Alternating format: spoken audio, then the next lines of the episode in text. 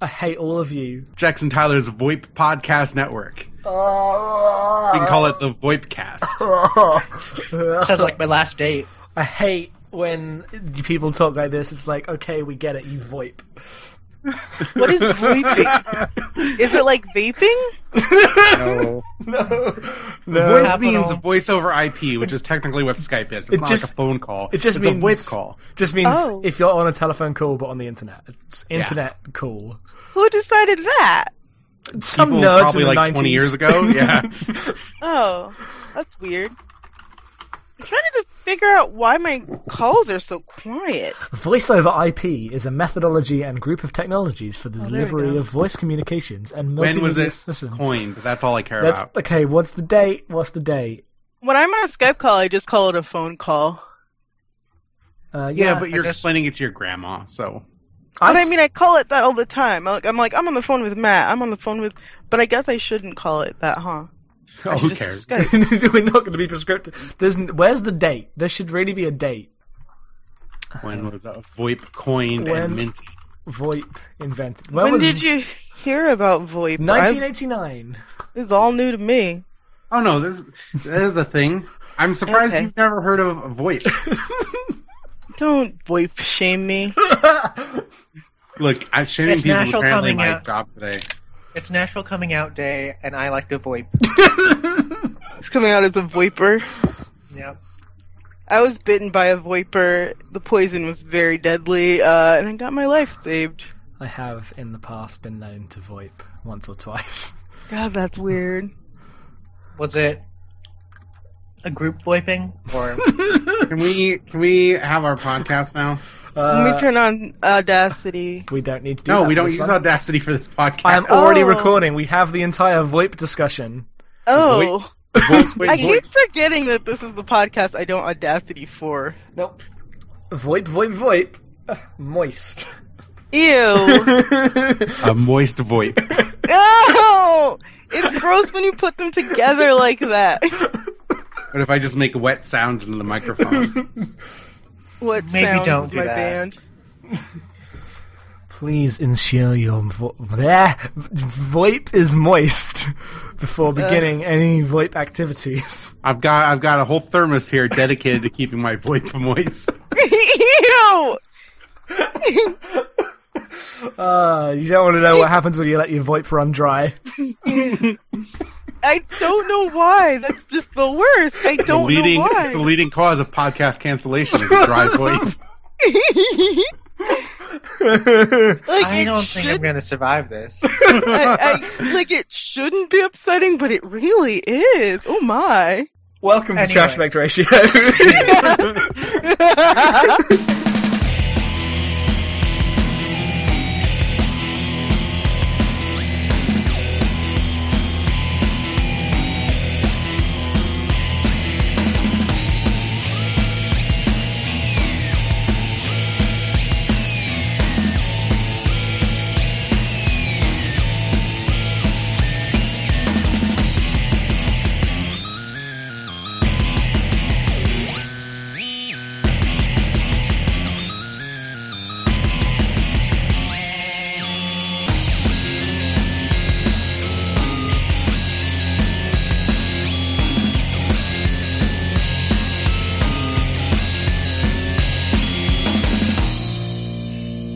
it is the Ides of uh, October. I couldn't remember because Spoopy eyes. the Spoop Ides uh, couldn't find a way to mix Ides and VoIP, but I, I tried. Just let it be known that I tried for a good three seconds before giving Of up. all of the low key internet memes that exist in the world, Spoopy is maybe the best one.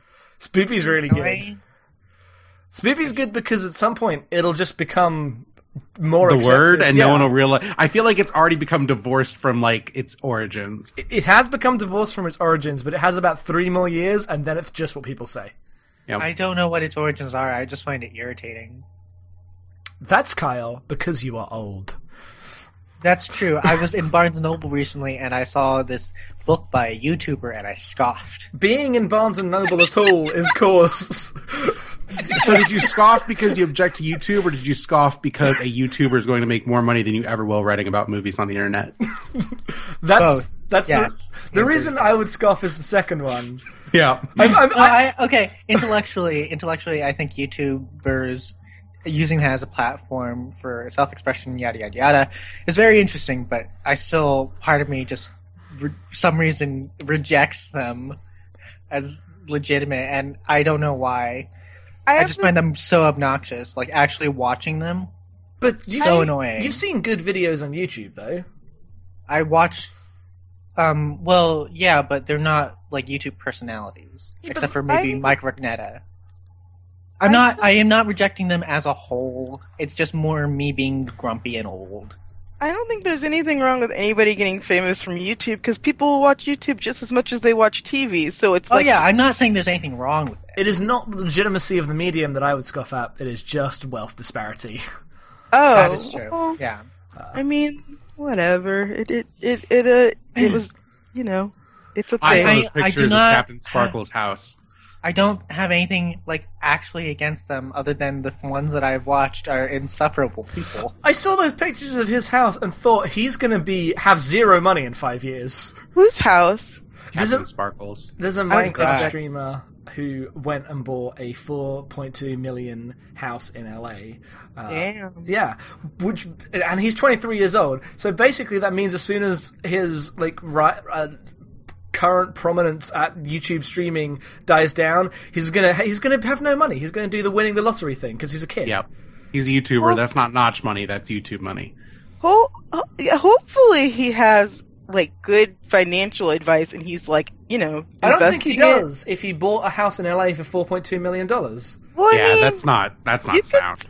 You could still invest. Like people do that. Like Nah, I don't know. you wait and there'll be a, like a, a think piece in six five years time of all the YouTubers who had a short run, got rich, bought stuff, and then didn't actually plan because they were children, and it's going to be sad. It's going to be a sad I time. just I think that'll happen, but I also want to be positive and think that you know people should you know like Oh. have people. If you're that rich, you got somebody looking out to for your money. fair, uh, That the, I don't think that's true at all. That's not true at all. But to be fair, for ev- these are the ones that get news stories. For every one of this guy, there's like another guy that was like, okay, I'll put this in a savings account and not work for the rest of my life. Hooray! That's what I'd do, and maybe rent out some houses.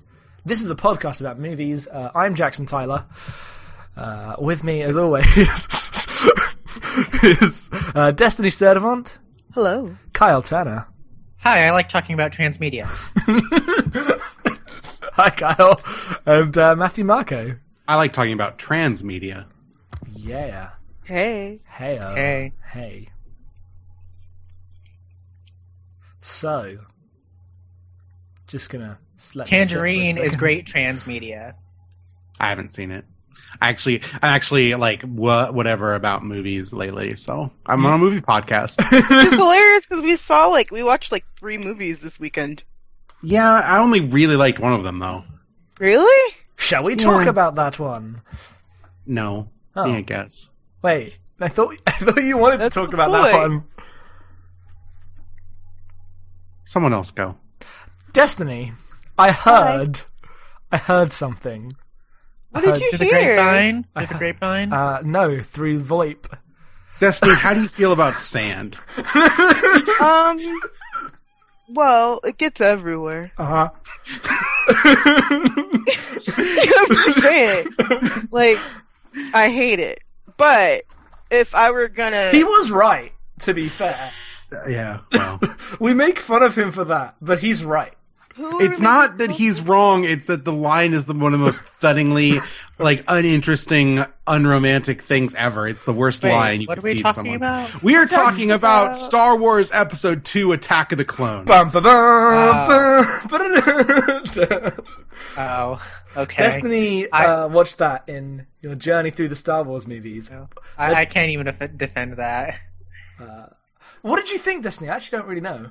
It was not good. like, I mean, I try to go into these things, you know, like, uh, with an open mind and just, you know, I, I try not to, you know, be, uh, like negative because I know that everybody says they're bad. but Mhm. this was really bad. Unlike the last one, do you think you could describe the plot of this movie? Well, I'll try. Here we go. Okay. Okay, so in long ago in a galaxy far, far away, yes. little Anakin Skywalker is now teen Anakin Skywalker, and he's very angry and like bitter because he thinks that he's like ready to be all powerful, but his um trainer Obi Wan Kenobi doesn't think so, and for some reason they have to go and protect um Senator Amidala. Is that how you say her name? Yes. Yes. Yes. she's not the queen anymore because I guess they have elections for that kind of stuff. And uh, so anyway, he has a crush on her that he's kind of been holding since he was a kid, and he flirts with her a bunch. And in the meantime, she's like kind of into him, but she's also like, you know, we're both. You're a Jedi. You can't have romantic attachments. I'm a senator. I'm busy. There's a war that could be happening between somebody and somebody. That's the part I didn't get. Like, all the political stuff. There was just like, for some reason, there was this Jedi long ago who like had this beautiful planet of like skinny, weird robot people make uh clones of this guy who's Boba Fett's dad. And You knew about that, right? no, Hang on. I didn't. I didn't know anything about this movie going in. You didn't know than- about the clones and Boba Fett's dad. No, No, I didn't how, care. How would Like- she know about that? Everyone Yeah, knows I about didn't- Jango Fett. this came No. out when this came out before I had seen the original trilogy. Like I didn't see the original trilogy until these all all three of these movies had come out. All three of these prequels. uh huh. So I didn't know anything uh, about that at the time. I didn't give a crap. And Fair none enough. of my friends were into Star Wars, and my mom wasn't into Star. So I had no reason to care. But anyway, And now, so for some, sorry, and now you definitely have a lot of reason to care. I have a lot of reason to just be upset that they took something that could have been an interesting idea, like young Anakin falling in love and being like um, a complex human being, and just kind of turning it into this thing where he's just really, really, really arrogant, and he, for some reason, she's into that. Like he kills a bunch of people for killing his mom and then like she's still into him. Like I turned around and looked at Matt and I said, "She's she still sleeps with him after this?" And it's like, "Yeah." Uh, but anyway, there's like this weird cloning storyline, and then all the Jango Fett clone- clones are fighting all of the. fighting- What are they? Geonosians. Okay, yeah, those guys. And I don't know. I don't know what happened. Eventually, he gets secretly married to Amidala, and Obi Wan is like exhausted because He has to be in these movies. that, and the fact that like the dark side of the Force is now out there being real bad. I think my favorite thing about these movies is that all these terrible things happen, and all the Jedi do is just go, "Hmm, these terrible things are happening." Anyway, yeah, they just kind of acknowledge it. They're like, "What was going to happen eventually?" Wow, that sounds like sounds like the United States government thing. Heyo, Heyo! getting topical. Yeah. Um. Uh. Yeah, I can't defend this movie. It Uh, you- wasn't even. You seem to Go on. you seem to understand it better than I do, and I am like a, a a little bit of a Star Wars geek. But I will not defend Attack of the Clones, especially because of Hayden Christensen. He may be attractive, but I've stopped forgiving attractive people for bad things. They just put him like his choices as an actor were really weird. I didn't know he made choices. I thought he was just firing in all cylinders. Uh, yeah, they're, they're just weird choices. I don't think it's fair to put all the blame on him. Those No. those lines can't be salvaged. True, and like how? No, do you no, no, I don't believe They're so that. ridiculous. Yeah. No, the the lines in like the original trilogy are just as bad. Well, maybe not just as bad. No, but, the but lines in actors, the original but the trilogy are actors so sell- much better. The actors sell them. The actors sell. There's the something about the 70s though where you can forgive a cheesy line reading because everything was sort of acted in a certain way. Plus, they, And they also had they- characters. They support, yeah, exactly. They're characters. They're supported by one, actors that know what they're doing. Two, a plot that isn't terrible and confusing. And, uh, three, a, a plot that isn't terrible and confusing. Like Anakin doesn't have a character in this movie at all. He's just and this time he's angry, and now he's a hero, Maybe- and then he's he has- romantic. Maybe he has attachment disorder. But that could no, he doesn't because none of this is actually explored. There are a bunch of things he could have and they could have done with him. Well, I mean, don't. the whole plot for him, or his whole character thing is someday he's going to be Darth Vader, so we got to make him kind of evil, but it still doesn't work because he's just a kid, and then like they don't really like the stuff in between the two movies, the first two movies. They should have filled out a little better because for some reason he doesn't get along with Obi Wan, and it goes back and forth between like he's either jealous of Obi Wan or he's like or like not jealous, but he's like mad that he resents that Obi-Wan doesn't really see him as as powerful as he is, or he's like upset because you know he misses his mom, and th- so there's like a lot of things where you could actually be sympathetic for him, but then you're supposed to also think like, well, he's got to be Darth Vader, so no, and I don't know, it just doesn't work. Yeah, it's not a good movie. No, it's I kind of enjoyed watching Attack of the Clones this time. I kind What of enjoy happened? watching all the prequel movies, but not because they're good. So the things that I would like to talk about are way beyond the scope of this podcast. I almost feel like Jackson, you and me should have a prequel breakdown episode at some point. I would love to just do uh, let's yell about that. the Star Wars prequels for three hours. Well, Yeah, I think long. three of you should do that. because I think that there's like really good ideas on Attack of the Clones, and none of them go anywhere. But man, the like four movies they could have made out of that, either any of them would have been good. The, they they the they cut really key scenes in that movie as well. Like there's a scene in that movie where someone explains who uh, Christopher Lee is. And they don't have. There's like a line in the film left. So when he shows up and he's like, "I was once a Jedi," you're like, "Really? Were you? Hang on, what?" That's exactly how I felt. Like I think I turned around to Matt and I was like, "When did they say he was a Jedi?" There's a whole cut scene where they show a statue of him and like he is one of the lost four, the four who departed the Jedi Order, which is very few numbers to leave this fucked up cult. Uh, Wait, who are the other ones? Are they in the movie? no, No, no, they, no. Don't, they don't matter. That's, Oh. they probably have Then why novels about This is them. four of mythos. Because let me tell you about the expanded universe. Oh no, please don't. But but we met the younglings. I wonder what happens to them. I hope they're okay. Uh, I hate them. The younglings are just little Jedi's in training, right? They're just Yes. little babies. Master that are being- Skywalker. wow. They're, yeah, they're they're young. They have all the midichlorians. They. It's always the They, young they have those. They have those cute uh, training droid toys. those training droids are cute. They're They beautiful. sell those. Those are toys that are real. I do like the Yes, idea. I used to have one. I, I do like the idea of like geefy Obi Wan dad coming in to Yoda while there's a bunch of kids around going hello.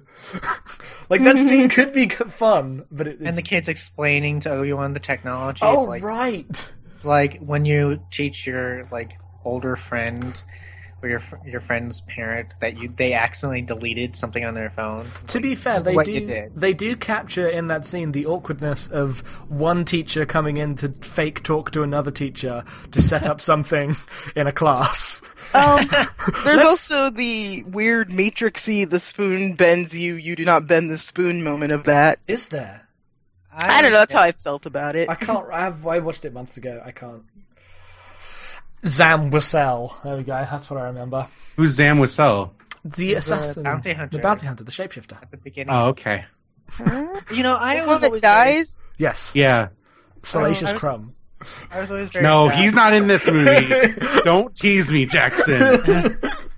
I was always very sad that Aurra Sing didn't get more stuff to do in the actual film because she has she actually has a very interesting backstory. Who is that? What's that? She is in like three seconds of the Phantom Menace, and she's the one with the sniper during the pod race, and she's just standing there, and she has a white face and a weird my ponytail. So, what did you watch, Matt? Oh, thank you for interrupting, Jack. like we have to, we can't just do the Star Wars expanded universe talk because we will die. We will all die. So I watched uh, Ridley Scott's Redemption Tour 2015 edition, a movie called The Martian, based on the novel by Andy ah. Weir. How many times has Ridley Scott done a redemption tour at this point? I mean, he hasn't made a good movie in like a decade, so I guess this is the one, right? Yeah, yeah. I, I love like this. Prometheus. Prometheus is hot garbage. Prometheus it has great things in it, but overall is not Oh. very well executed. One of the most angriest I, I've been watching a movie is when I watch Prometheus. Like I just saw movie so Prometheus this year. Was it this year or last year? It might have been last year. I rented it, but like, And Yeah, I I told you I would not was- watch it with you. oh, that's right, you wouldn't. That's why I watched it alone. Yeah, Don't I watch didn't Prometheus hate it. I just thought it was kind of dopey, but it wasn't like the worst movie I've ever seen or uh, anything. I don't. I don't No, know how to not. feel about. It would be fine if it was actually like just garbage through and through. It's that it's like half of a good movie and then is half trash. My favorite thing about it is uh a lot of the technology in it, and I like Fassbender in it, Oh, and I yeah, feel like Fassbender. I'm there what's weird. What's weird is like, okay, so these sequels that he keeps talking about, he's like, well, this is going to be called Prometheus 2. And then it's like, nope, never mind. It's Alien 6 or whatever. Like, that's the part that's confusing. Cause I feel like the alien links were super, super, what's the word? Thin. Do you know what movie people will not go to see? Prometheus 2. Do you know what movie people will line up for? Alien 6. It's not called you- Alien Six. It's it called Alien Alien, something. Paradise Lost. Oh, Alien Milton's Paradise Lost. Yes. Little Uh, English humor. Alien Dante's Inferno. so The Martian.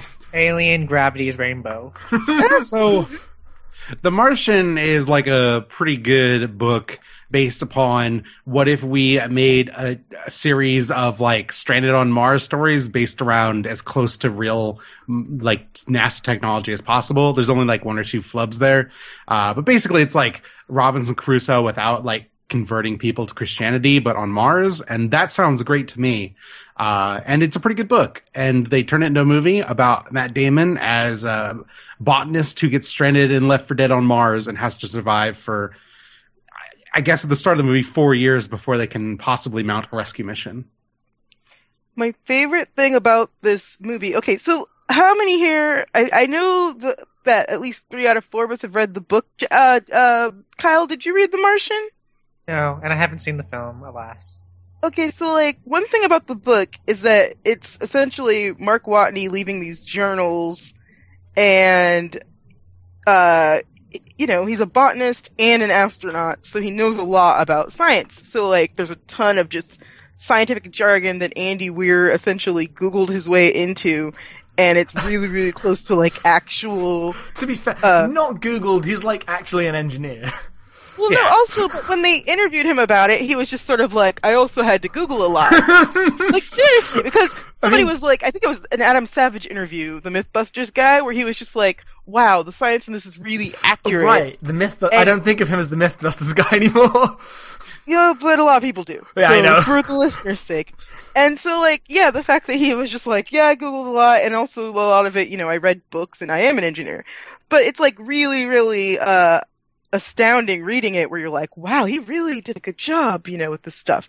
Um, so I didn't know that, or I did, I didn't know what to expect going in with this film, uh, how it would, um, read Mhm. uh, you know, being this one per inside one person's head the whole time, and a very smart person's head where you'd have to over explain a lot of stuff for a movie audience, but it actually did a really good job. yeah.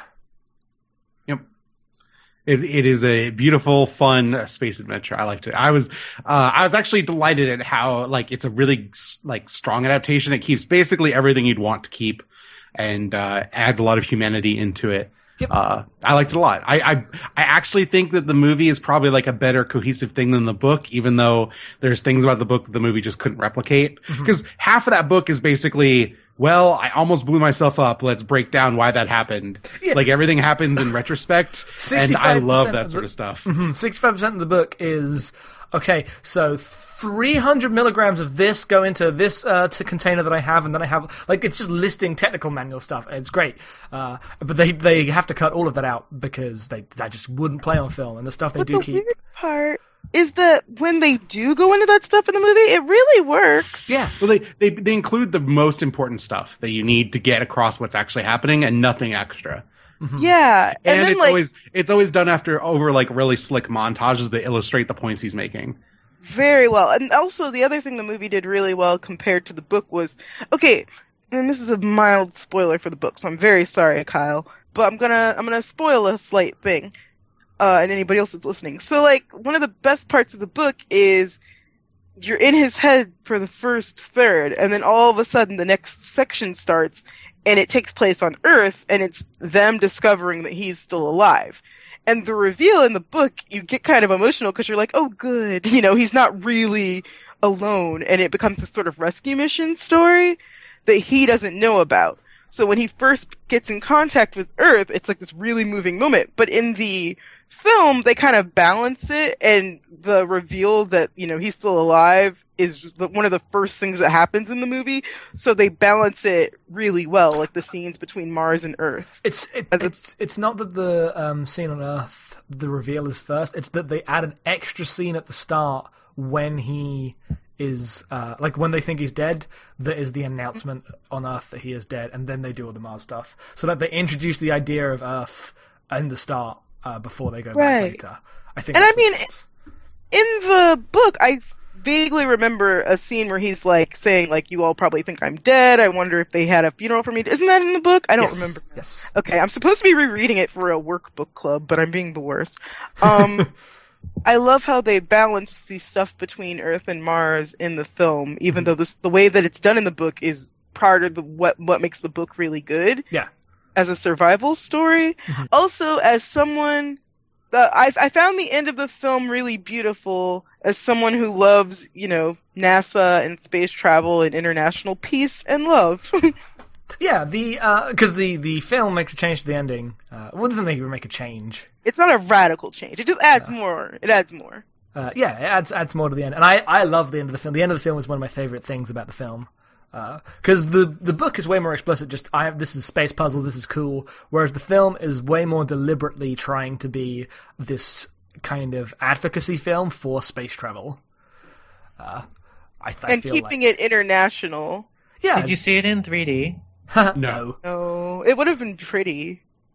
But I did like I we we typically don't go see 3D movies unless there's like particular reason to. What was the last thing you saw in 3D?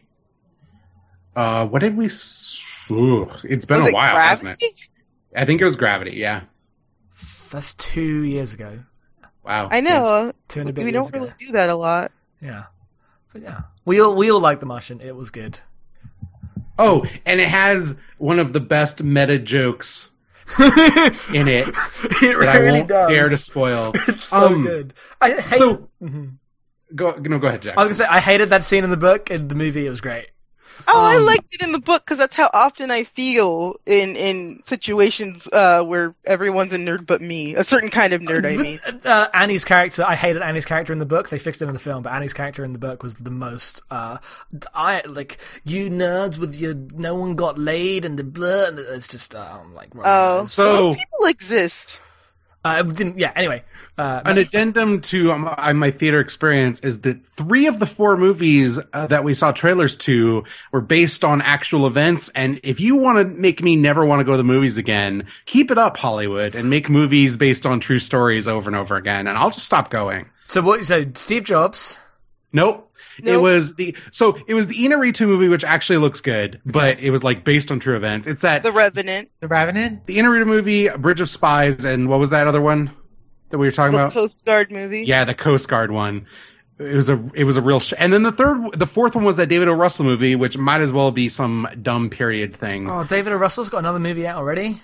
Yep. Uh, you didn't see any of the last two, so No, no, I didn't. uh, don't don't do that. I don't recommend it. But Um, then, in even more exhausting movie news, before the movie started, our theater was advertising see all three Hobbit extended editions over three nights. and I forgot that there was extended editions of The Hobbit, and I don't know how that's possible because Hobbit already, and I don't even dislike those movies, but they're long enough to make me want to die. I, I would watch an extended edition of the third Hobbit movie, but that's the only one. I, what do you? They already included so much extra material that isn't in those books. How do you extend? I am 100% sure that as response to the criticism of how long those movies are, uh, they cut out like whatever dumb epilogue stuff they put in, and I'd like to see what it is. I have heard that the extended edition of An, An Unexpected Journey is significantly better, but I cannot. Um, Unexpected, Test that. an unexpected journey is already three hours long. No, thank you. Oh, weird. Want to, uh. Okay, so going back to that David O. Russell movie, that movie is also based on a true story. It's based on some woman who's a television host on the Home Shopping Network. Great. And it just follows her life. Yeah, joy. Why? When, Why is the every parent- movie based on true events? Like, I'm not interested. I could read a book. all, all blockbusters are based on comic books. All um, uh, Oscar bait films are based on true events. This is the rule. I guess. I don't have anything against true story adaptations as a thing, but like it's weird that there's just a lot happening. Oh, But yeah, it is you it know- is an Oscar bait move. Speaking of this, Kyle, tell me about The Walk. Yeah, I'm It's- interested. oh, it's trash. Oh, It's awful. So- I've seen, I've it. seen, I've seen the uh, the documentary, which was great. So Yep, why why would you ever? else. Why would you? Why would they make this movie though if the documentary exists? Well, the film had been in development prior to the documentary's actual release. So the documentary um, was released years ago, though. What is yeah, the walk? and the walk has been. It's about Philippe Petit. It's Man on Wire, but uh, it's Oh, okay, Petit okay. Yeah. across the Twin Towers. But um, the walk has been in development since the early '90s, and Man on Wire was done in like 2008 or 2009, I Yeah. think. Um, and Zemeckis was very much intrigued by Petit's story, uh, and I think it's technically incorrect to to constantly um, say why do you need have the walk when you have Man Wire. It's technically incorrect, but it is also accurate because it does seem redundant, um, and it's such. I, I seem to be in the minority in those that think the walk is mostly trash because there's there are there's a lot of potential for interesting things to happen here like um but it never falls through with any of it because it's it's weighed down by this narration that seems very hollow and very shallow to me. Um joseph gordon-levitt is playing philippe, philippe petit and he's telling the entire story and it's front to back exposition pretty much and on the one hand, I kind of understand why they would do that because they're presenting Petit as a fantasist, as this guy who's really into this self mythology. Um, but then it, that is at the sacrifice of like getting at the psychological or emotional or physical tolls that this particular project was was taking on him and the people around him. And the reason why the documentary is better is because while you have Petit's um, own testimony creating that illusion and constructing that identity as a fantasist, you also have the other people who are working with him, and it kind of balances it out and tries to kind of ground it in a little bit more of a kind of realism, I guess, which The Walk is clearly not going for because it's Robert Zemeckis. Um, I don't. Oh, go on. Sorry. What else? Uh, eh, the worst. The worst. I don't know if I would be as bothered if the narration just w- wasn't so consistent in the finale because the finale is him actually walking across and it's this whole showcase for the 3D technology that they used. Is, And- is that good? I, is it, does it look good? Okay, I think it looks tacky. I think it I think it looks really bad. And I need to read that post that Kristin Thompson just posted about the walk, but um, it looks really tr- really tacky. It- There's this um, there's this artifice that someone could certainly argue that it's a that it's kind of supposed to be a, a hyper artificial artificiality to it, but if the main showcase is supposed to be this movie magic where you're supposed to be pulling the audience into experiencing walking across the twin towers, then I don't understand why it looks so so fake. And I don't like heights. Apparently, a lot of people experience vertigo, but it did very little for me. And I, I saw it at the press screening, which I think was in IMAX 3D, and I. The, the worst part is that during the walk, there's the exposition and the uh, voiceover narration, and he's explaining to you how he feels, as opposed to letting the audience just exist within that moment with the character. Mhm. And that is so frustrating because every moment that it reaches uh, a point of where it really could transcend whatever you're feeling or whatever medium you're experiencing, there comes the voiceover, and it totally undermines that experience. That's disappointing. Yeah. Can I just say that I don't think it's a bad thing to have a fictionalized version of something and a documentary out about it? Like, Oh yeah, I mean, I don't having think it's a them bad out close either. together is weird, but like, it's okay. Yeah, I don't think it's a, a bad thing. Um, I just, I just feel that in this particular instance, it does feel re- it does feel redundant because there's there's no added insight, and the fictionalization of this particular story um, doesn't really make sense. It doesn't feel cohesive. Does it have anything to say other than this guy did this? Not really. Uh, Okay. Some people are talking about how it's about this one man's um, ambition. Yeah. I'm like, so what? The- I, I, I, I am, I am uh, in favor of being there being like multiple iterations and um, interpretations of single things, even if they're based on a true story. I don't usually care about like the ver- the veracity of those things necessarily, unless there's something greater at hand that could be risked. But Mm-hmm.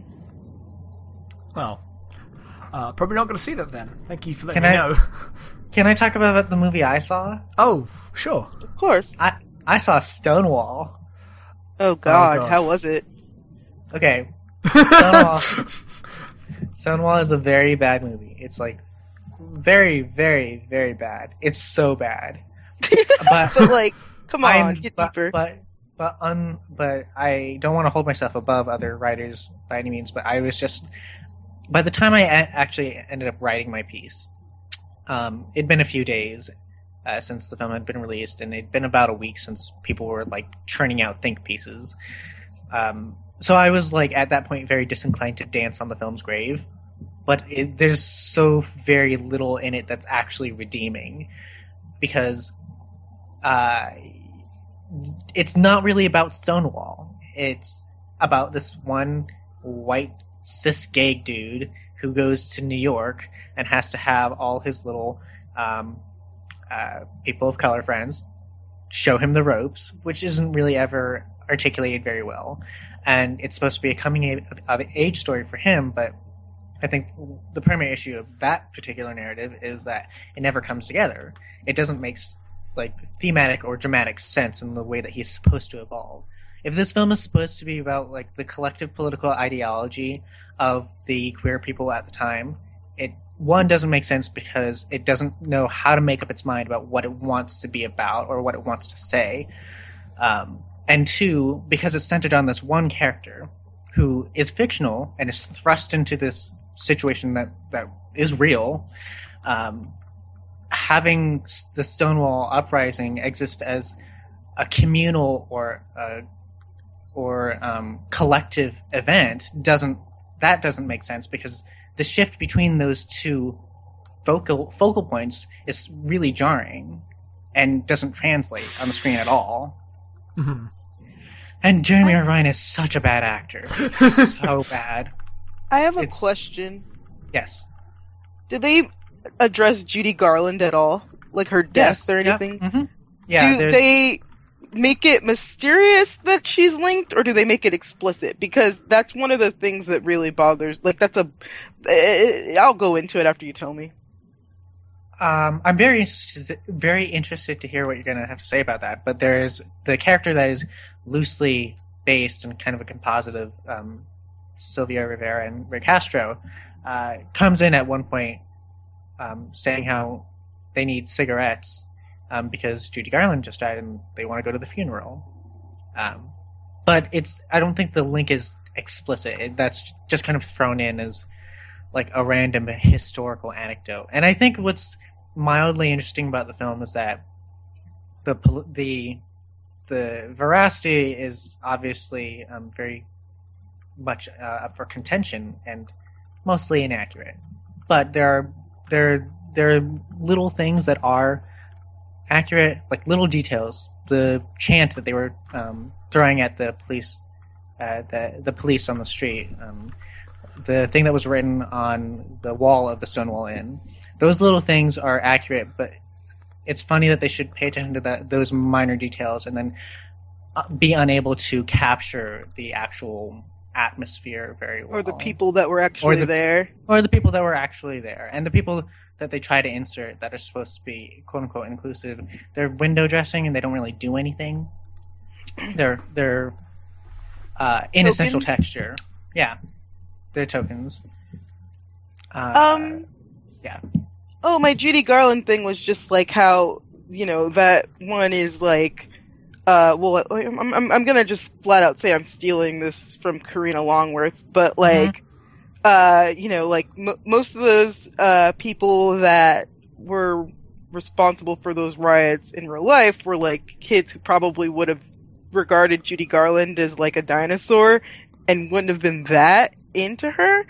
And um, also, um, then there's some people that like directly say that like this was why this happened, like they lost their icon and da da da. But I think that's more mythologizing Mhm. and also making a m- making it about this like white cultural icon that I Yeah. just don't think works if you really think about it.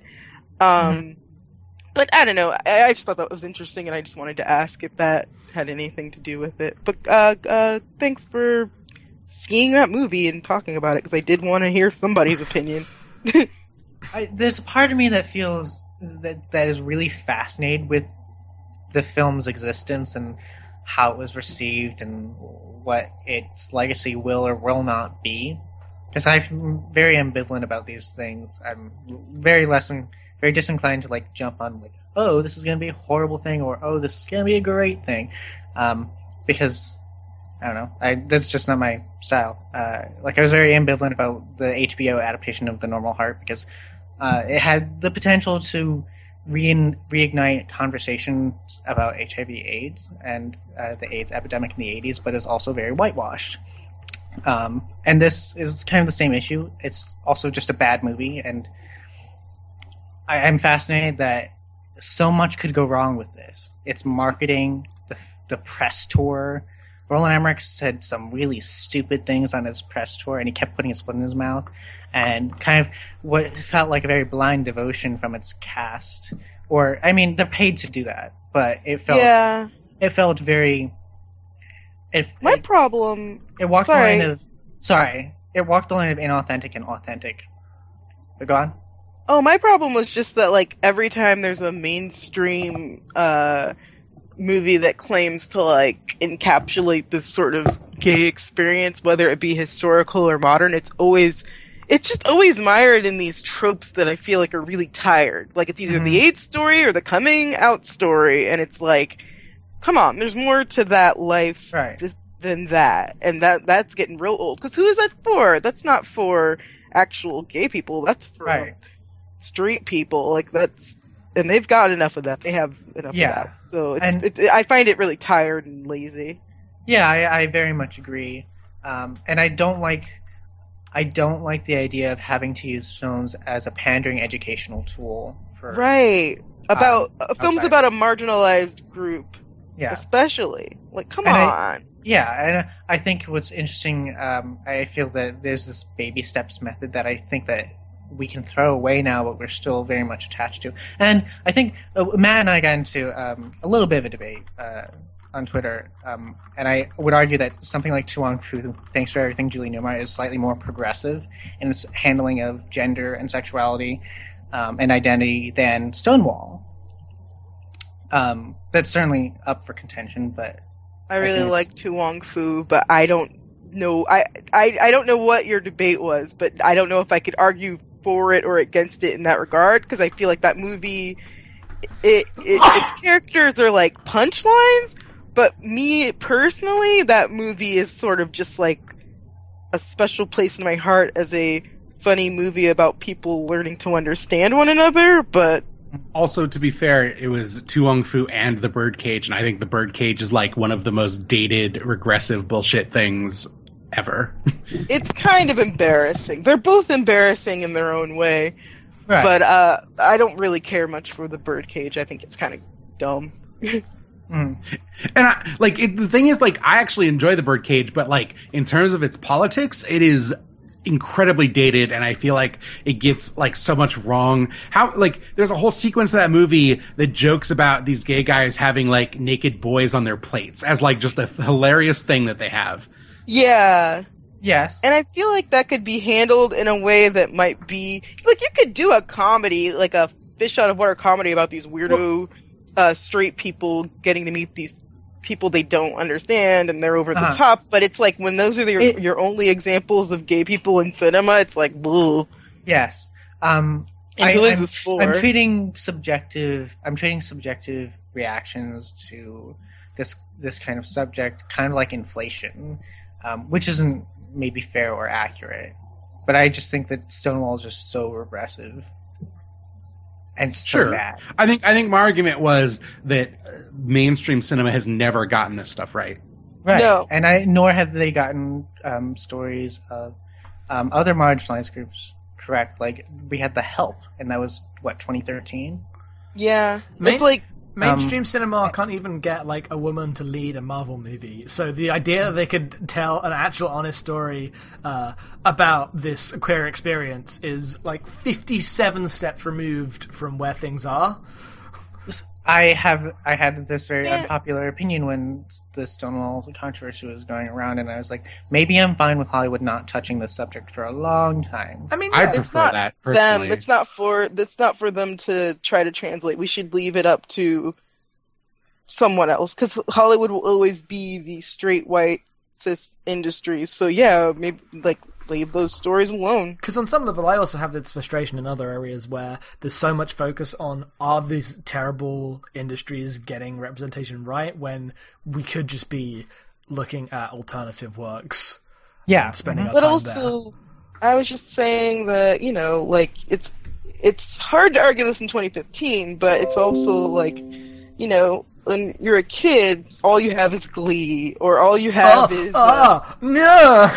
all you have is uh, Stonewall. All you have is, you know, like you don't really have the movies that speak to something in you, and so you'll you'll take all of it in. Hope and and I just hope that the younger generation is seeking out the more uh fringy works as far as these narratives are concerned, and I think that's easier to do nowadays than it was when I was a kid. Oh yeah, e- like kids on Tumblr, that shit gets passed around real fast.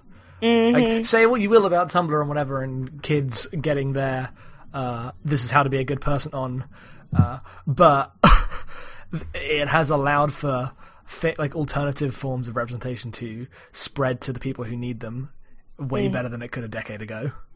Yeah, and, and, and not from like those yucky mainstream channels that do it wrong. Mhm. And you know, like everybody will have their uh people like there are reasons to appreciate Kurt from Glee or uh uh I'm trying to think of a stereotypical black character in uh like recent media that people were kind of icky on. But you know, just those types of characters. Like Mhm. people Um, will the- always have the their black- reason. The Hmm? black character and Me and Earl and the Dying Girl. None of us have seen that. I haven't seen Yeah. it, but I hear things. I've heard, Oh, and yeah, maybe somebody will get something out of that. So it's interesting. that's It's that's what I. That's my perspective as well. Yeah, but I'm I'm I'm still going to be critical of that. Like I'm not going to just Mhm. forgive it, but I think that, you know, there's a reason why certain things will hold up in a certain culture's mind's eye cuz it's like, well, it's all we had. So we love it, you Mhm. know. I get that. Uh, that went on a while. I guess I should quickly say the films I watched. I had a bunch of stuff, but I'll be quick because we need to go on to our film club. Uh, I, in the time since the last podcast, I have started a film course at university and watched a bunch of films. So, good job, me. Yay! I'm trying to th- I'm looking at the list of what did I watched in the last month. Uh, like, I have watched Lock, Stock, and Two Smoking Barrels. That's fucking terrible. Don't do that. I like that movie. People told me it was good. You were so wrong. I don't remember it well, but I remember liking it when I saw it way back when on VHS. Probably because I hadn't seen many other movies. I don't know. Just- no, no, thank you. Uh, but the, I guess the movies I want to talk about is, uh, yeah, the other day I watched The Shining and then Room 237. So, I love The Shining. I don't care what anybody says. I don't care. uh, I liked Are there it. people who don't like The Shining? I Oh, have man, a I- tumultuous relationship with it. I, Stephen I, King I, I fans kind don't of really like it. care for it. Like Stephen, Stephen. King himself does not like it, so Yeah, exactly. Yeah, but like Stephen I King's just, attached to the work. well, like I, I can't um, blame him for that. people. Well, yeah, no, he has every right to feel the way he feels about it. Yeah. Debate with uh, Badland Girls co-host Ria Dahauer about whether or not it was a good adaptation and whether or not the film is creepier than the book. Like we had this huge argument about it, and like she just found it to be radically different than the book, and I don't agree. Like I mean, it's been a really long time since I've read it, but I'm like the major stuff is in there, but it's also you know saturated in Kubrick will be Kubrick. Yep, I, I enjoyed it. Uh, I was expecting it to be terrifying. It wasn't as scary as I expected. Uh, it's still creeping me out because like the image, some of the images are just really unsettling. But it the the first half of the film suggests something far more horrifying than what that film actually is. I think the suggestion stuff is probably my favorite thing about it. Like all the weird implied terror is what makes it so effective, in my opinion. Yeah, because it's like this could go anywhere, and then it just goes, "Oh, Jack Nicholson's going to stab you." And yeah, him chasing her is not not where the the true legacy of that movie lies. What, what's up with the guy with the in the bear suit? I don't know. Shining. Am I right, ladies? um, but then I watched. Uh, there's not. There's, you've seen The Shining probably, so there's anyway. Uh, I watched Room Two Three Seven, which is the documentary about The Shining, with all the interpretations of The Shining that people have. It's. I didn't like it. I didn't like it at all. I heard that it wasn't very good because it doesn't really focus on what it claims to be about very well. Um. Yeah, because like my problem, Well, my problem with it is that it is this film about all these people with these different interpretations of The Shining, uh, with all these different things that they take from it and these things they project onto it. But instead of being about those people and about their obsessions or their need for like what this means to them, it doesn't humanize them in any way. There's no shots of them. It's just uh, that it's just constant shots of The Shining with diagrams and frame freezes and stuff. So you are in there. Like, there's no distance to actually analyze the people. There's no uh, lens through which to examine the things they're meant to be examining. It's just four interspliced YouTube essays on what The Shining really means. And I don't know. No, thank you. No. To me, it's like that movie is not that mysterious as to what the meaning is. Well, let me tell you, Neil Armstrong, uh, not know. Stanley, Stanley Kubrick faked the moon landing. I do think it is an examination of what people take from film and project onto it. And maybe it would be improved if there were shots of the actual people, but I think the disassociation, the um, just having the voiceovers, I think creates an interesting effect. Uh, I don't know. I, I just felt like it it placed these people's ridiculous viewpoints there without any commentary. So like you can read into that all you will, but it didn't make the fit. Like there wasn't any. But I think if you make commentary, then you're condescending to them. Yeah, there is a risk of that. Like I saw this documentary called I Think We're Alone Now, which was about people who were I'm just going to use the word obsessed with the pop singer Tiffany, who of course was a famous teenager who sang that song in the 80s. And it was just about like why like they just profiled a handful of people and they all had different like they were clearly mentally ill. And the movie doesn't really comment on it but just the way the film was done you could tell that they were kind of looking down on their subjects, and it was really uncomfortable to watch. Oh, for sure. Like I, I think there's a way to do a kind of maybe that's like looks and interpretation of art and like the personal connection so that we can project onto it without being look at these crazy people, look at how weird they are. Because I hate that documentary. There's one on TV every other week here that's like the person who with this mental illness. Look at them. Look at their lives. Mhm, That's a lot of what TLC is. Yeah. There was one called Cinephilia, I think, and it was about these people who were mentally ill and um, very invested in movies, in, in and it mas- manifested in different um, obsessive ways. And I didn't watch it. Someone sent me a trailer for it, and I was like, "That looks kind of gross and mean." hmm way to do this that you won't you won't be gross and mean, but it's like you have to be very careful. And I I don't like to. uh I don't know. That movie really bothered me. That's all. I How do you how do you feel about like Grey Gardens and Crumb? Well, that's the thing. Like, I love those two movies, but it is sort of a. I don't know the way that. Okay, let's. I'll do Crumb next, but like, okay, with Grey Gardens, you could tell they really liked their subjects. They respected them. They lived with them. They took care of them. Like there, there, there was this sort of um, almost like a.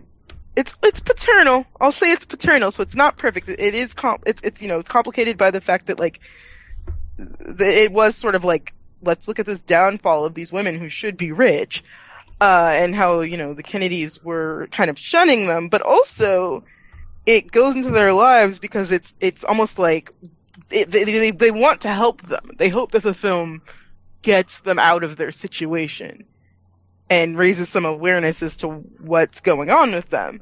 Crumb is weirder because i don't really know what the intent is. Like it, it doesn't feel like a look at this weirdo movie as much as it just sort of like feels like a fanboy piece, which sounds meaner than I mean it to be. Hmm Like it just sounds like they kind of want the artist to talk about their own work and get into the artist's head at the same time, but it doesn't really comment and nor does it feel like a uh, for lack of a better phrase, like a freak show element. Like I don't think Crumb is on the same intentional wavelength as Grey Gardens. Mm-hmm. Yeah, I, I I think with those kinds of movies, there has to be like just a respect of the person, and and it's it's uh, hard for me to define because it's like a know it, see it thing. But like it's I can Like spot- porn and terrorism. exactly just like those two things. But like you can tell when someone is othering people uh, with And I mental mean, there's a degree of that anyway with anthropological study and in documenting someone. Like, I think it's kind of unavoidable, but you can't like. There's a there's a definite like. Tr- dis like there's a weird disconnect in I think we're alone now. We feel like we're going to show Tiffany even being really uncomfortable with these people, but we're going to follow them and show clips of them on talk shows and and show how lonely they are and then like frame it against their preoccupation with this pop singer. Oh, like this- and that's the thing. that Whereas would have Grey made me Gardens is so like, angry. sorry? That would I I can't watch that movie. That would have made me so angry. Let's just go to the movie club. Yeah, let's just go to the movie club. did we, I think we're we, all done. Did we finish up? Yes. I feel like we did. Okay. Did- if we didn't, else? we did. All right, we're finished. We're going on to the movie club. Uh, hooray! Movie club time. Uh, Kyle, Me. I feel like every, we started on such a high energy note, and everyone has got very low energy now. I don't know what happened. Yeah, so the movie club this week was Kyle's pick. Uh, Kyle, do you want to tell? Uh, te- I can't talk anymore. Do you want to tell us what you picked and why for this month's movie club? Um, for this month's movie club, we watched Farewell My Concubine, which is a film by Chen Kaige from 1993, and it's a Chinese film. Did I already say that? Chinese film is part of the fifth generation uh, Mhm. work of Chinese cinema, um, and it's about the tangled dynamic between these two friends, I guess, uh, who are in who are in the Peking Opera and who and whose relationship is very much affected by the the political atmosphere that changes around them over the course of like 70 years or, or 50 years. I don't know. Yeah. Um, that's that's it. Um, should I say what I think about it? Yeah, you can go first. Okay, so I like what's going on in the first 45 minutes. Actually, there's a there's a lot of things that I wish I liked more about this film.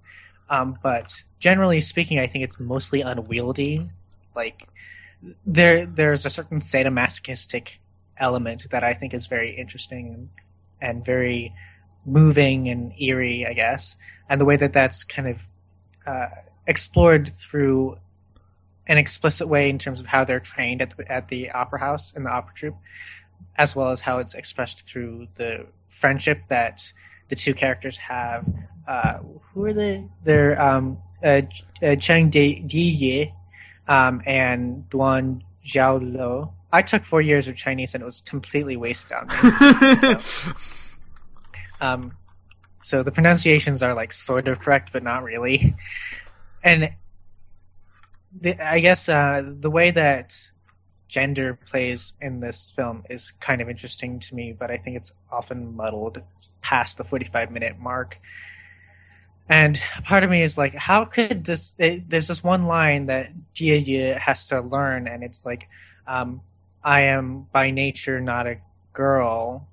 Something, something, and he keeps messing it up, and I'm like, how could you mess up that line every, every time? That frustrated me. That was just a personal qualm. Tad They're- they're- Yeah, I, they're, I, I they're, assumed at first that was like he was doing that on purpose. huh?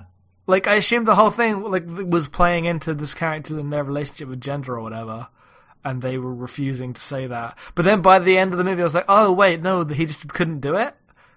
What? I was very confused. Uh, Yeah, there's some really gorgeous cinematography sometimes. mhm. Um, but the way that they want to articulate how their friendship is refracted through the the constant political change is just too much for this film. But I think what should also be acknowledged is that the minute that's the version that is on Netflix, at least the one that I watch, is 20 minutes shorter than the one that was screened at the Cannes Film Festival Oh really? won the Palme d'Or. Yeah, so that that may or may not have an impact on like our final. That's the uncut version. Right? Yeah, no, the one on the one on Netflix is the uncut version. Really? Yeah. Yeah. Yep. I don't know how to do math then. Uh, yeah. Then maybe it was just a bad movie or not a great. So I want to I want to go next. Yep. I really didn't like this movie, and part of it is personal taste. I really hate like these kind of period melodramas set against the backdrop of like some sort of point of history. Like just across the board, I can't think of a single one that I'm like particularly fond of. But specifically with this movie, and I think it's kind of like just a part of the genre, so much of it is based on juxtaposing the like human story against the backdrop of like civil unrest or changing uh governments or war or whatever. And the idea is that that juxtaposition in and of itself says something and i don't think it says anything in this movie like this movie's content to give you like things that could be a talking point but then never actually commit to talking about any of it like there's the gender stuff that it sets up and it never comments on that Nope. there's this idea of these two actors as like the couple of this son that like grows up to rebel against them as like China itself is like going through this turmoil, but it never actually talks about that in like a real thematic way. Uh, the like love triangle is like there to be the most melodramatic, but outside of one or two scenes, like nobody ever talks about the themes of that stuff or like confronts each other in a real interesting way. And well, no, go on. Sorry. so I'll- I'll- for me like like i know this is based on a book and maybe that has something to do with it but in reality like i feel like it's just a lot of like very pretty and often like very like surface interesting pieces moved around a giant chessboard to like evoke interest but there's nothing there to hold on to that i think is like worth your time or consideration. This is like an important film is baffling to me. I like it as a examination of those politics and how they affected the Chinese opera, specifically when communism came into Vogue and how it was really hard to keep that style of performance authentic to its history when, you know, everything had to be about the working man and you didn't want to like celebrate royalty or anything like that. That I found really interesting. But like the actual like personal story between these two men and then this woman that comes into their lives, like that just it, it, it didn't really stay cohesive enough to be um compelling.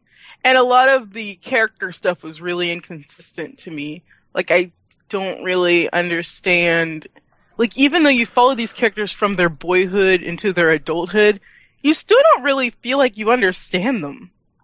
Yeah, I feel like this movie exchanges a character's receding hairline for actual growth and development and like accepts that that is enough to get you to believe that they've changed who they are in the spaces in between and that's just not enough Mhm. Yeah, it felt like just vignettes of oh, this is happening now, and oh, okay, sure.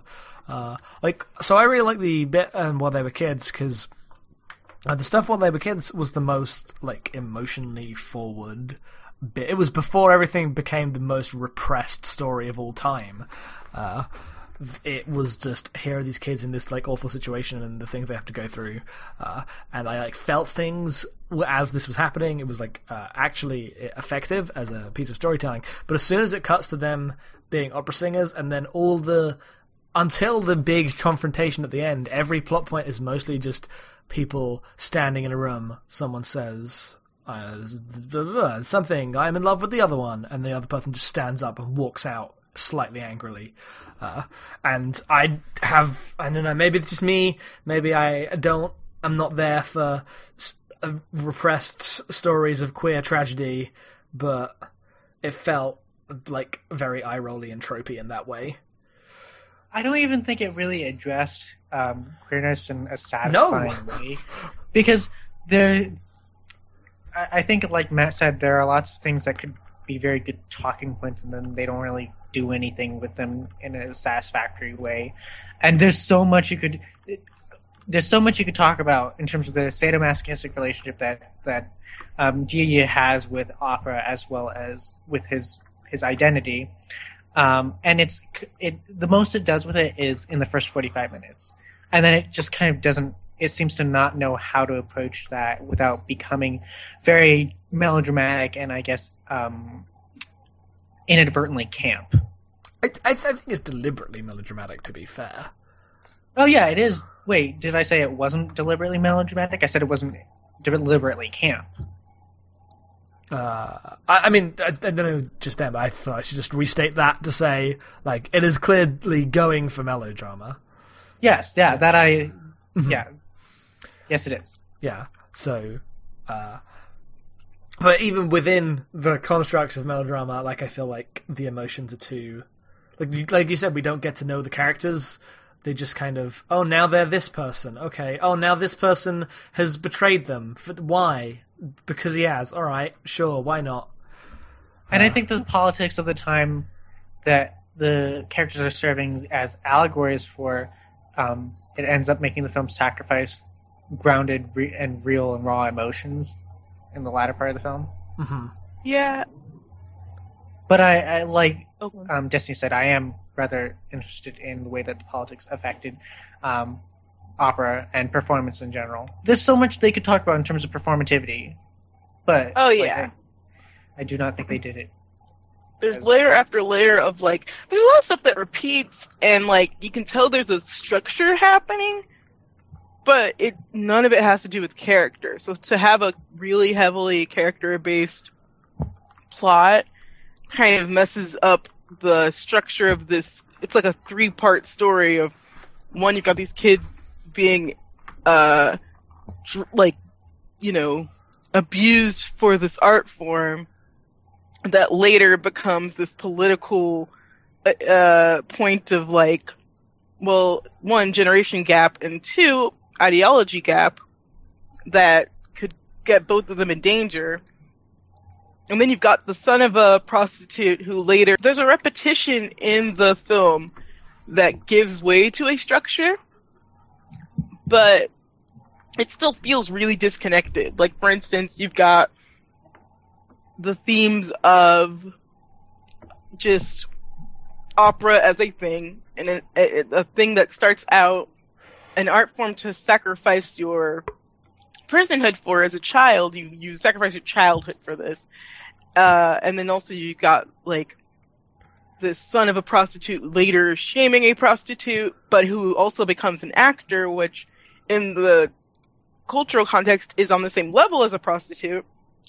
Then you've got the idea of them doing this opera about somebody sacrificing themselves for another. So there's this, each act of this story is punctuated by a suicide.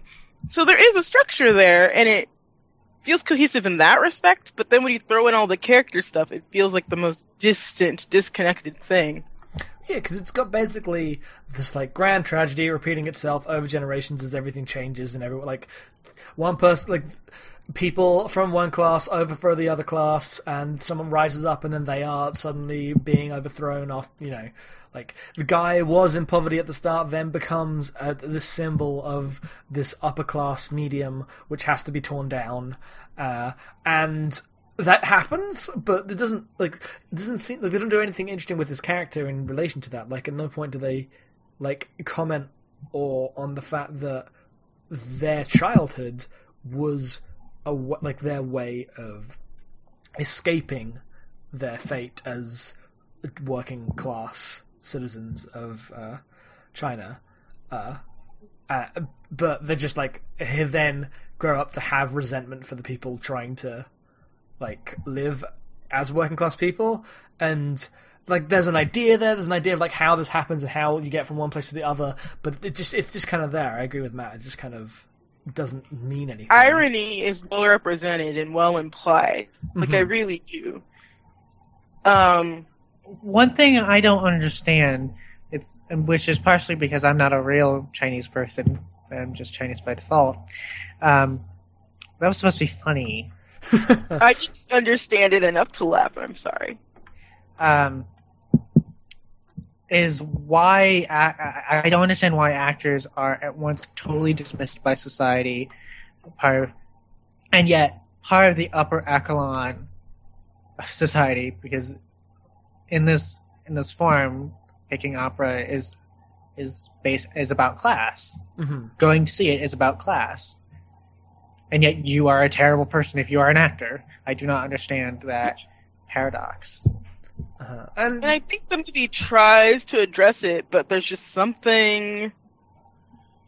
There's like a disconnect. There's just something that isn't. Maybe the book goes deeper. Yeah, it seems like an adaptation of a book that has a lot of internal monologue, uh, with all the access to that internal monologue removed. Or maybe it's something in translation. I don't want to assume, but that could be there. I don't know. Well, I bet there's a lot we're losing because we don't in- innately have this cultural context. Also, it's worth pointing out that like the opening 45 minutes is about like being raised in the Beijing opera in a way that like didn't exist at the time the book or the movie was made anymore. Like mm-hmm. you you look at like people who were like the last at school like Jackie Chan was trained in traditional Beijing opera and like he talks about like as a kid like getting those leg stretches and stuff to where you're just like bent in half until you can do it without any prompting. But like that's like a thing that's been gone for decades now and so it's impossible to like have a, a completely unbiased view of what that used to be like from authors and works who are coming after that stuff has already been through the cultural revolutions of China in the like the last century. Mm-hmm. Yeah, I get that. So, does anyone else have anything else to add about our weird, conflicted experience of this film? It's very pretty. If it was just opera, I'd be way on board. Just 90, 90 minutes of opera? If it was still like 170 minutes of opera, I'd probably still be on board. yeah, that's a good point. I did not understand the ending. Does anyone understand why he decided to kill himself like the 'Cause he's- princess, even though he, his friend ratted him out? Because he he's in love with him still and he didn't want to live with that? It skips 11 years of their life where something has happened and addresses none of it. And, Like if Just, the like the, they go from like this huge deep betrayal to this act of l- Nope. Nope. You broke up again, Destiny. Oh well, okay. So the movie, there's this act of uh, utter betrayal, immediately followed by this act of like ultimate love coming from the betrayed person, and it just it doesn't make sense to me. Maybe that's a cultural thing. Well, the, that- the the way the opening plays is like uh, the way they have that conversation at the start is like uh, all this ridiculous stuff happened, but it's in the past and we've like reconciled, and then you're waiting to see that, and then at the end, it's like, oh no, eleven years have gone past and he still kills himself. It gives you no. Well, yeah, like it, it is the actual difference between like modern filmic melodrama and like operatic melodrama. Uh, but the movie can't have it both ways. Like you have to pick one or the other, and it just never does. Yeah. Like I was, because it was obvious to me the whole time that it would end with him uh, actually killing himself in like a that's Same either, here. Either in, In the that same scene, context as the Yeah. yes. either in the scene. I remember that. um, I remember that scene from when I saw it when I was like seven. mhm. In in what way? Like No, just just the that particular image. I remember the images from that scene from when I watched it when I was seven. The reason why I don't know if I saw, said this at the beginning, but the reason why I chose this film was I saw it when I was younger, and it was my introduction to foreign film when I was seven or eight. So I thought it'd be interesting to revisit it. nice. This it was my mother. My mostly my mother had these ways of trying to reconnect me to my cultural heritage and what I felt were even at that age very unsubtle ways. hmm It's kind of awkward. Yeah, I used to go to these Chinese classes, and for one time in second grade, she had me dress up Chantel in a traditional Chinese boy's outfit. I thought you were gonna say she used to take me to these Chinese restaurants, and I was about to lose my goddamn mind. Like, okay, okay, okay. I would. Well, okay. we that's gonna do it for our talk on farewell my concubine it's gets a shrug from me uh, there are ideas there maybe you'll like it so I, I maybe I do I, I recommend it in as much as like it's could be a starting point for a conversation about these ideas. It's not a great starting point, but Mhm. it's there and it's pretty to look at. uh, that's uh, that's think- that's matt I think that the uh, filmography of Leslie Cheung is full of much better films. See Happy Together if you want a uh, queer Chinese cinematic movie that is also melodramatic. Uh, what, That's what, actually good. what, were, what was the point you were making matt? Okay thank you. Thank you very much for that. That was trash baked ratio. Uh, we'll do our plugs after matt tells us what we're going to be watching next month. I actually don't know. So next, uh, I was gonna subject everyone to anime, but I We're- felt like my we're- choice was a not. little obvious. Uh, and so instead, I am picking Ralph Bakshi's 1973 movie Heavy Traffic, which is the second of his, I think, three rated X animated films that he made in the 70s, starting with Fritz the Cat. Uh, Oh, it is yay. his most well regarded, uh, and I've never seen it. So that's what we're watching. Cool. I wanted something a little uh, off the beaten path compared to. I was going to have us watch Perfect Blue, but it's a little obvious. I feel like. It's so good. Perfect Blue It is is so so good. good. Let's just watch that. Uh, I agree. we and uh, we lost Dustin. So I'm just gonna say let's just watch it anyway because it's good and not talk about it on the cast. I mean, everyone here's seen it, but Jackson. Uh, Oh, Jackson, go watch it. Yeah, I It's so good. I can pick up a copy and get and watch that. I probably will. But let's everyone say where they can be found. Kyle. You can f- you can find me on the Twitter um, at Tyle Kurner T Y L E K U R N E R, and I write around the interwebs mostly about film, but sometimes about other things. And uh, my stuff is at tylekurner.tumblr.com. Cool. Destiny.